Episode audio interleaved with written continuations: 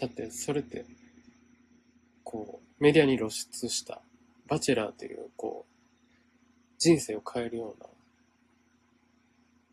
場所に出たことによって、結構その、バチェラーと結ばれる、バチェロレットと結ばれるだけじゃなくて、結構そのままインフルエンサーになったりとか、こう、経営してた事業がうまくいったりとか、まあそれはさ、あの、広告の場にもなるわけやんか。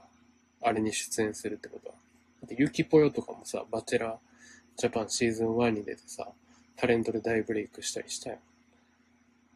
ね、キウイさんかってそうやんな。それと同じで、やっぱパーソナルトレーナーのジムをやれば、そのままお客さんが、ファンが来てくれるって、計算したんやと思うねんな。少なからず。それだけが理由じゃないと思う。そういう計算ができる人が、あんな、なんやろ。こう、サッシーとかにいじられるようなバチェラーなわけがないと思うね。ほんまはもっと計算してんねん。あれも全部計算やと思う。うん。大内さんに対する、あの、接し方がほんまの長谷川さんやと思う、俺は。うん。だから、結構やっぱ、大内さんは、最終候補に近いよね。最終候補と言っても過言じゃないでしょ。でも、俺は大内さんと月田さん推しやから、長谷川さんに取れる、取られたくないよ。でも、西山さんも大好き。やけど、俺は、あえて、最後は西山さんを選んだっていう説を推します。なんでかっていうと、なんかインタビュー記事が最新のやつ出てて、西山さんと鈴木さんと竹下さんと周天さんかな？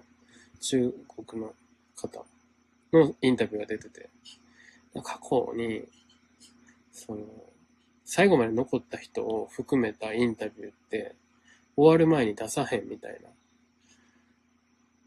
があるみたいやねんな。出してるところを見たことないというか。だからそこに載ってる人は最後まで残ってんのちゃうかっていうのがあって、大内さんなんじゃないかなと。いうのもあるんですけど、あとは、なんやろ。第8話の時点で、あの、女の人たちがこう集まって、暴露大会みたいなのしてんねんけど、大内さんの名前が一回も出てこんだった。これは大内さんちゃうかと。で、7話もう、西山さんが不利なような感じの編集がされてて、編集じゃないかもしれん。編集じゃないかもっていうか、まあとにかく西山さん選ばへんやろみたいな感じの編集されてたんやけど、結局西山さんと大内さんや。これ逆にミスリードちゃうんかなと思って。ここまで大内さん、大内さん、大内さんっていうのが揃ってて、逆にこのまま大内さん行くかなって。それは運営の罠にはまってんちゃうかって、逆に思うよね。だから、西山さんが最後まで残った説を俺は推し続けます。はい。まあでも、よかったね。ほんまにあの、スタジオトークでも言ってたし、ゴアの話ね。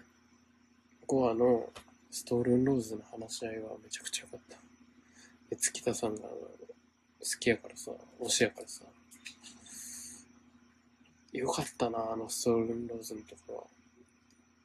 で、尾崎さんが、な、尾崎さん大体あの立ち位置とあの感じの人って性格悪いやん。マジでめっちゃ性格良かったな。うん。あっこは良かった。いやー、でもまあ、最初のね、1から3話公開されてすぐ見たときは、ないんかななんか理由付けもよくわからんし、なんで選んだんか全然わからんし、なんかありきたりで、今までのバチェラーをこう混ぜただけみたいなことを3話までやってきてんなーって思ってたんやけど、4話、5話、6話はめちゃくちゃおもろかって。で、7話ね、波乱の7話公開されて。いや、やっぱめっちゃおもろいね、バチェラー。俺その、恋愛リアリティショーとか、ほんまテラスハウスとか、狼くんとか、全く見れへんし、まあ、食わず嫌いではあると思うんやけど、きつい、そういうのきついなって思っちゃうタイプやねんけど、バチェラーだけはずっと見続けてて、バチェロレッテと。今作もほんま良かった。456で覚醒して。ただなやっぱり俺は一番最後でキスしてほしいな。高校さんみたいな感じで今回も何回かもう途中でキス3人ぐらいとしちゃったりするしなんだけど、おえってなる。やっぱそこは最後だけにしようよ、綺麗に。なんかもう、例えば残り3人余ってた時に2人とキスしたら、え、もうどっちか落とすから、もったいねえ。もったいねえ。どっちかしとこう、どっちもしとこ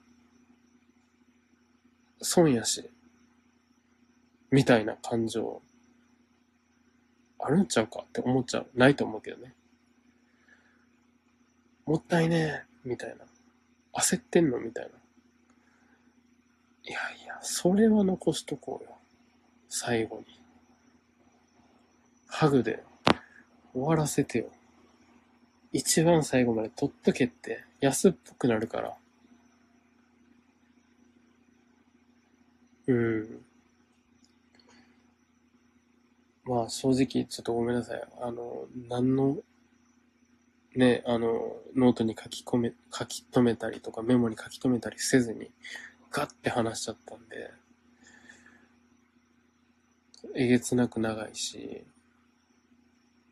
全然まとまってないと思うんですけど、まあ、一旦これぐらいにします。でも正直まだまだ多分言いたいことはあった。うん。まあ、思いついたらまた、あげさせてください。てか、まだまだな、音声収録でやりたいこといっぱいあんねん。たまにパって収録したいこと思いついてメモを取ったりすんねんけど、それめっちゃ、めっちゃではないか。まあまあ何個かあって、でもなんか、暑すぎていざとなったら、もうええかってなっちゃうよね。だからまあ、収録のネタ自体は、ネタだけね、膨らましてないけど、結構溜まってて、それをもうさっさと排出したいんやけどね。でももう、今回のバチェラーで、ああ、話してってなって、ここに爆発しちゃいました。でもなんか全然まとまってない気がするな。いいんかな、こんなん。もうちょっとまとめたバージョンをアップした方がいいかな。もうわかんないです。もうめんどくさいからこのままアップするかもしれないです。まあその際は、よろしくお願いします。なんやねん、その際はって。はい。ということで、お疲れ様でした。ごめんごめん、これ、ちょっとアド撮りやねんけど、ちょっと編集してた時に、ああ、まだ言いたいことあると思った。一個だけいい長谷川さんの第7話の服装どう思う？その、いや、ごめん。うん、あの、二人目かな。大内さんの時に、オレンジのセーターいや、オレンジのトップスに、ベージュのジャケット羽織ってんねんけど、え、はや、え、なんなん？あれあれ、おしゃれなん？え、今ってそういうのな。ちょ、それ、わからへん。ちょっとそれ教えてほしいなもう今がそれ、トレンドです、みたいな。やったらもう、それだけ送ってきてほしいわ。ほんまになんか、教えてほしいわ。わからへん。え、オレンジのトップスにベージュのジャケットって、かっこいい。でもトレンドなんやったらかっこいいよな、多分な。それ、マジで知りたい。ごめん、それだけどうしても気になったから、もう一回閉めたのに、編集中にもう一回これだけ撮りました。よろしくお願いします。よろしくお願いします。はい。